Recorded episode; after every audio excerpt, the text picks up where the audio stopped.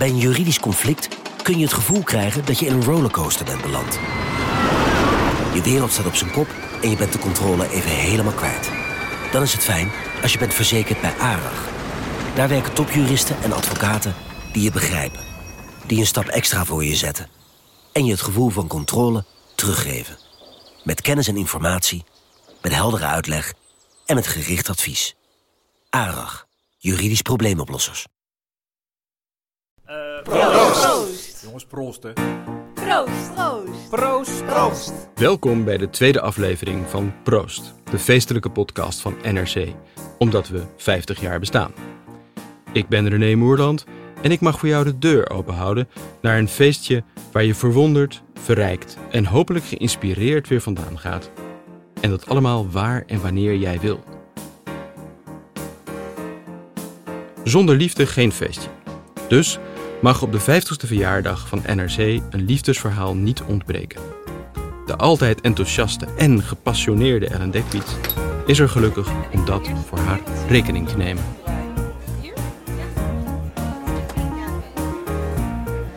Hallo. Hallo, welkom op ons gezellige verjaardagsfeest. Ja, het is echt grote partij. Dat kunnen ze hier wel bij de redactie, hè? Partijen geven. Ik zie daar in de hoek uh, Lemja alle ins en outs vertellen over die schoenenfetish van Hugo de Jonge. En ik heb net even met Hendrik Spiering gepraat. Die heeft alle belastingschalen uit de bronstijd aan mij uitgelegd. En uh, vlak bij de wc staat Marcel van Roosmalen tegen een plan te praten. Ja, compleet toch? Lekker NRC-feest hier hebben we met z'n allen. Hè? Gezellig dat je er bent. Ja, ik ben Ellen Dekwits en ik was dus net uh, aan vertellen aan Marieke Stellinga hier naast mij waarom ik zo dol ben op gedichten. Ja, misschien heb je wel eens gehoord, ik heb daar stukken over geschreven voor NRC. Dat werden rubrieken zoals Dichten met Dekwits en Gedichten met Dekwits. Over hoe je poëzie kan lezen. En belangrijker nog, uh, ja, hoe je niet uh, bang moet zijn voor gedichten. Want uh, ja, als ik mensen op een feestje vertel dat ik me beroepsmatig bezighoud met het schrijven en analyseren van poëzie, ja, dan moeten ze toch even slikken. Ze vragen me dan vaak nog net niet wat me bezielt. Maar uit hun reactie blijkt wel dat ze poëzie echt nodeloos ingewikkeld vinden. En in die rubrieken die ik dus vroeger voor NRC schreef... heb ik geprobeerd aan te tonen dat het echt niet hoeft. Maar één vraag die ik ook altijd gesteld krijg... wanneer ik dus over mijn liefde voor de dichtkunst vertel... heb ik in die stukken nog niet beantwoord. En dat was ik dus net aan Marika aan het uitleggen. Waarom ik zelf ooit liefde heb opgevat voor een tekstsoort waarvan A over de betekenis altijd gediscussieerd kan worden, waarin er B volgens sommigen veel te veel aan de verbeelding wordt overgelaten en waar C veel mensen nou eenmaal geen jota van snappen. Dus uh, pak een drankje, leun achterover, want hier komt het, het persoonlijke relaas. Hoe ik verkering kreeg met de dichtkunst. En uh, ik zal tussendoor ook nog een beetje uit de doeken doen hoe je er nou wel chocola van kan maken.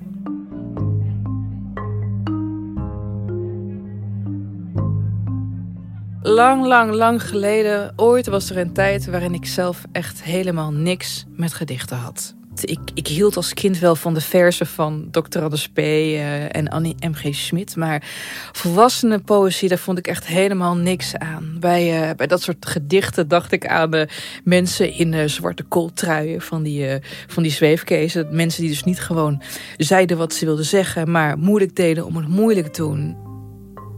En dat ik niet van poëzie hield was in die tijd eigenlijk ja, vreemd. Want ik had van nature, denk ik, zoals elk kind... toch een behoorlijke aanleg om van gedichten te gaan houden. Want ik was allereerst al op jonge leeftijd echt geobsedeerd door taal. Ik was uh, dol op het ontdekken van nieuwe woorden... en Daarom verstopte ik me als kind thuis regelmatig onder de keukentafel om mijn ouders af te kunnen luisteren. Want op een zeker moment daagde het mij dat zij dus hele andere woorden en uitdrukkingen gebruikten. wanneer ze dachten dat ik dus niet in de kamer was van die hele spannende begrippen zoals uh, discriminatie of uh, inbrenghuls. En uh, op een zeker moment hoorde ik, ik zal een jaar of acht zijn geweest, dat mijn moeder aan mijn vader vertelde dat een van onze overbuurvrouwen het met haar neef deed. En mijn vader die schrok zo erg dat hij zich verslikte in zijn koffie. Dat kon ik onder de tafel horen. En ik schrok natuurlijk ook, want ik had geen idee wat het was. Maar getuige mijn vaders spectaculaire reactie moest het wel echt iets enorms zijn. Het was net alsof je halverwege het zesde seizoen van een televisieserie belandde en dan zelf moest gaan invullen wat er vooraf allemaal was gebeurd.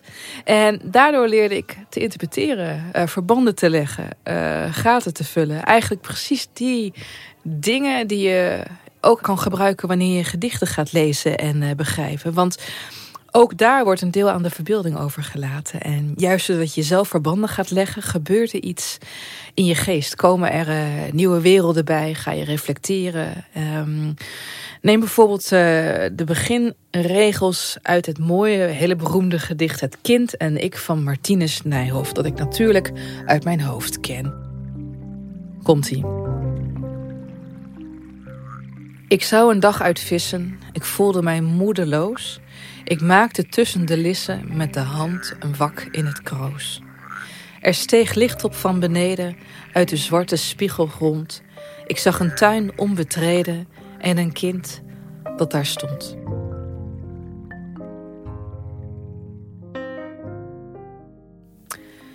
Bij gedichten moet je uit de woorden afleiden wat er aan de hand is. Net zoals dat je bij een gesprek waarin je ouders het over het hoort hebben, kan afleiden uit hun reactie, uit de context, uit hun intonatie, wat er misschien aan de hand is. En in het geval van die regels van Nijhoff, die ik net voordroeg, ik, citeer trouwens slechts het begin hoor, zitten er al raadsels. Neem bijvoorbeeld dat licht dat uh, vanuit de spiegelgrond, zoals hij dat mooi schrijft, opstijgt.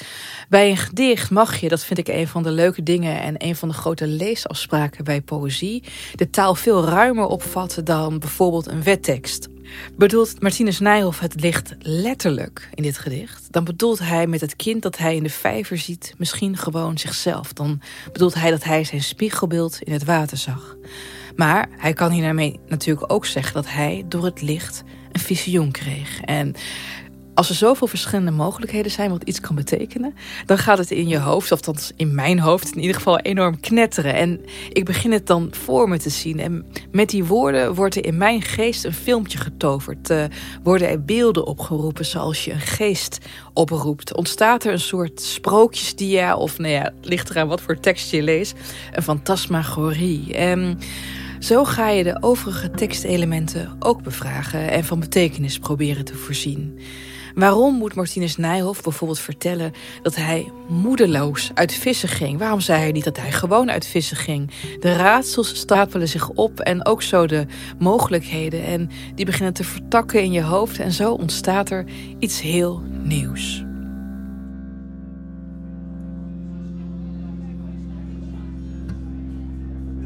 Terug naar mijn jeugd. Een tweede basis voor poëzieliefde werd gelegd door mijn moeder. En dat gebeurde toen ik een jaar of tien was, in onze eigen badkamer. In uh, die periode begon zij met een deeltijdstudie Nederlands. En dat was een droom die eerder door omstandigheden, waarmee ik uh, haar kinderen bedoel, in het water was gevallen. Maar een droom die ze nu, nu haar uh, nageslacht zindelijk en enigszins zelfstandig was, toch weer op wilde pakken. En ze had echter onderschat hoe zwaar dat was. Uh, in de tijd probeerde ze haar kinderen op te voeden, een hele zooi huisdieren in leven te houden. En zorgde ze ook nog eens voor haar eigen moeder, mijn oma dus, die naast ons woonde. Het waren kortom hele drukke tijden voor haar. En op een zekere avond kwam ik de badkamer binnen en lag ze in bad.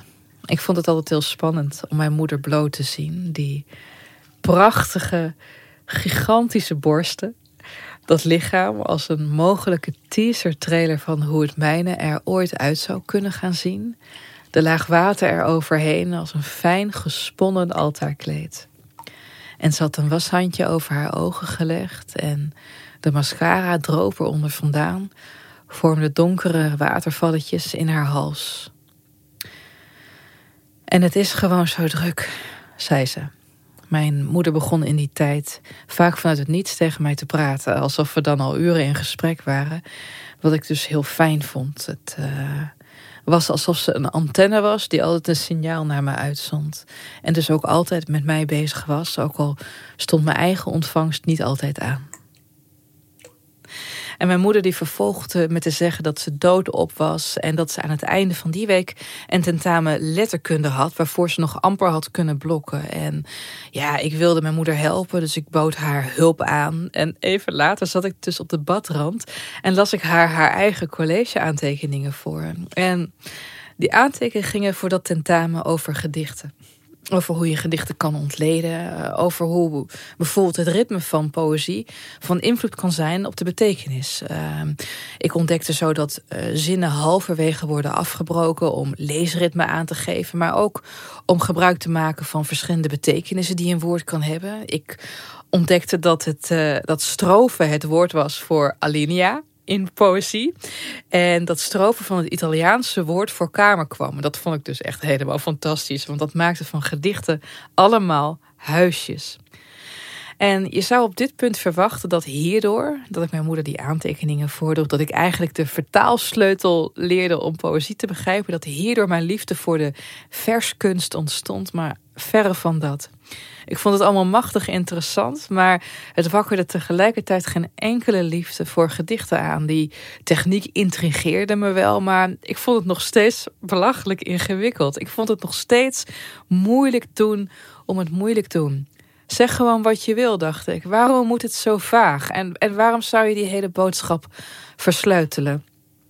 Nou ja, toen begreep ik natuurlijk nog niet dat die vaagheid, of zoals ik tegenwoordig zeg, die zachte grenzen juist het hele punt zijn van gedichten.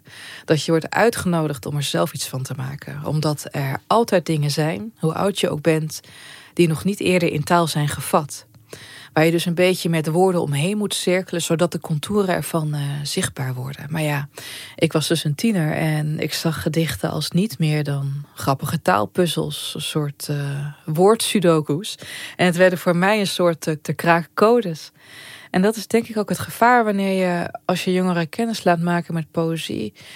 Als je begint met de technische kant, dus dat je meteen die interpretatielagen moet gaan vinden, dan stomp je die leerlingen eigenlijk ook een beetje af. Omdat je niet stilstaat bij de ervaring die een gedicht teweeg kan brengen. Bij het gevoel dat het los kan maken.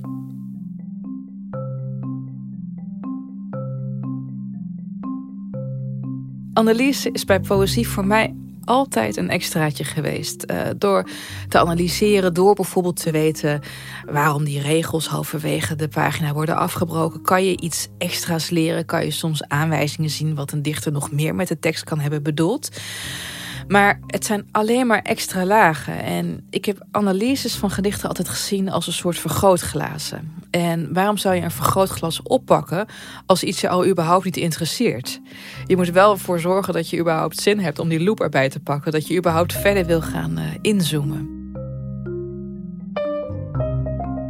Dat ik in mijn vroege tienerjaren dus totaal niks met gedichten had, wilde trouwens niet zeggen dat ik niet van woordkunst hield. En ook niet dat ik alleen maar geïnteresseerd was in teksten waarin je meteen snapte wat er aan de hand was. Uh, toen ik een jaar of tien, elf was, kreeg ik. Uh, ja, zoals de meesten op die leeftijd, hè, interesse in muziek.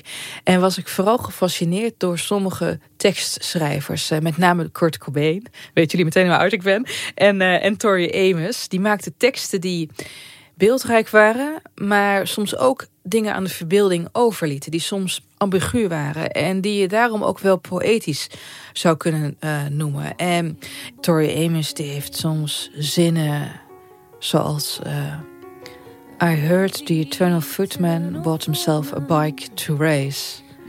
Wat is een eeuwige lakij? Ja, later ontdekte ik dat het ook een uh, personage is uit uh, een van de gedichten van T.S. Eliot. Maar ik vond het al zo prachtig. Een eeuwige lakij.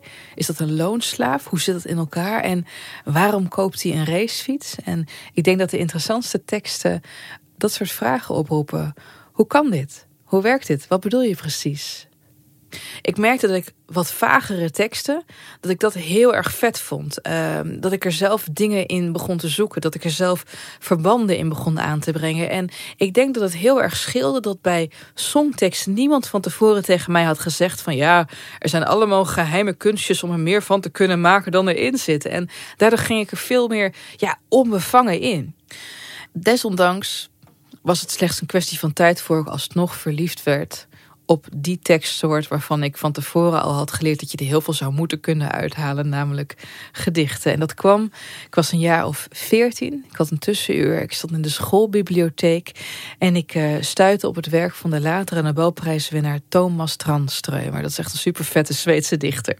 En Thomas Tranströmer die schreef zinnen die je als ik ze nu zelf aan mijn leerlingen voordraag, dan ga je, zie je echt die TL-buizen boven die hoofden aangaan. Die spreken hen ook meteen aan. Zijn hele oeuvre begint met alle fantastische regel, namelijk ontwaken is een parachutesprong uit de droom. Dat maakt dus van s uit bed komen een avontuur, weet je wel? Een soort van bungee jump richting je bewustzijn. In plaats van ja, die dagelijkse Sisyphus bezigheid dat je weer het rotsblok van je eigen bezigheden de heuvel oprolt.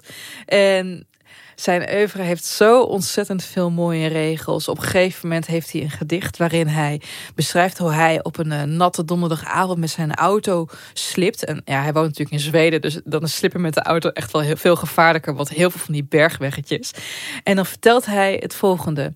Ik slipte met de auto en de seconden groeiden. De seconden werden groot. Er was ruimte in de seconde, ruimte zo groot als ziekenhuisgebouwen. Ja, dat vond ik echt fantastisch.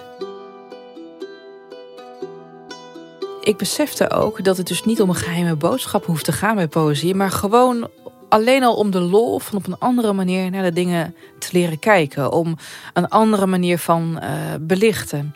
Tranströmer die heeft ook ergens een gedicht. Ik geloof dat het het echtpaar heet. En dan beschrijft hij hoe een net uitgeknipt nachtlampje oplost in de duisternis als een tablet in een glas. Ja, jongens, kom op, weet je wel. En hij heeft ook op een gegeven moment verteld hij dat hij een nachtwandeling maakt. En dan hoort hij boven hem, dan zijn allemaal sterren, hoort hij de sterrenbeelden stampen in hun stallen. En ik dacht op die leeftijd alleen maar, Jezus, wat slikt die man? Hoe geweldig. Hij maakte allemaal nieuwe belevenissen mogelijk in mijn hoofd. Allemaal nieuwe werelden mogelijk in mijn geest. En daar zat het in die periode voor mij in. Dat maakte mij echt verliefd op gedichten.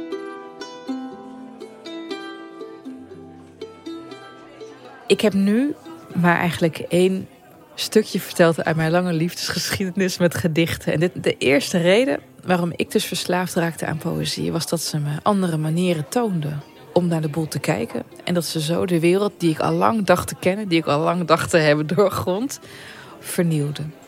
En uh, Ralph Waldo Emerson, 19e eeuws denker, uh, transcendentalist, super vette gast.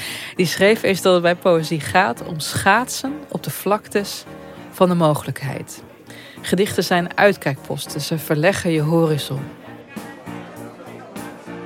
Laatst vroeg een van mijn studenten wat nou precies het nut van uh, poëzie is. En het meest compacte antwoord daarvoor las ik ooit bij de Britse schrijver C.S. Lewis. Sommige dingen zijn niet per se nuttig. Vriendschap is niet per se noodzakelijk, evenals filosofie en kunst. Ze zijn niet doorslaggevend om te overleven, maar het zijn wel de zaken die het overleven de moeite waard maken. En zo blijft het overleven voor mij in ieder geval telkens een frisse en nieuwe ervaring. En voor mij komt dat door poëzie. En ik hoop ooit ook voor jou.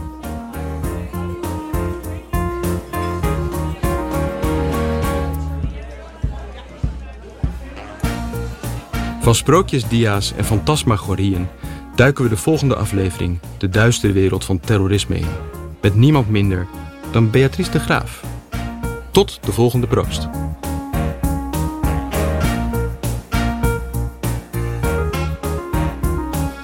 Aan deze aflevering van NRC Proost werkte mee tekst Ellen Dekwits, presentatie René Moerland, concept en productie door Marion Op de Woerd, regie en montage door Eliane Meijer en eindmix Arno Peters. Chef van de audioredactie is Anne Moraal.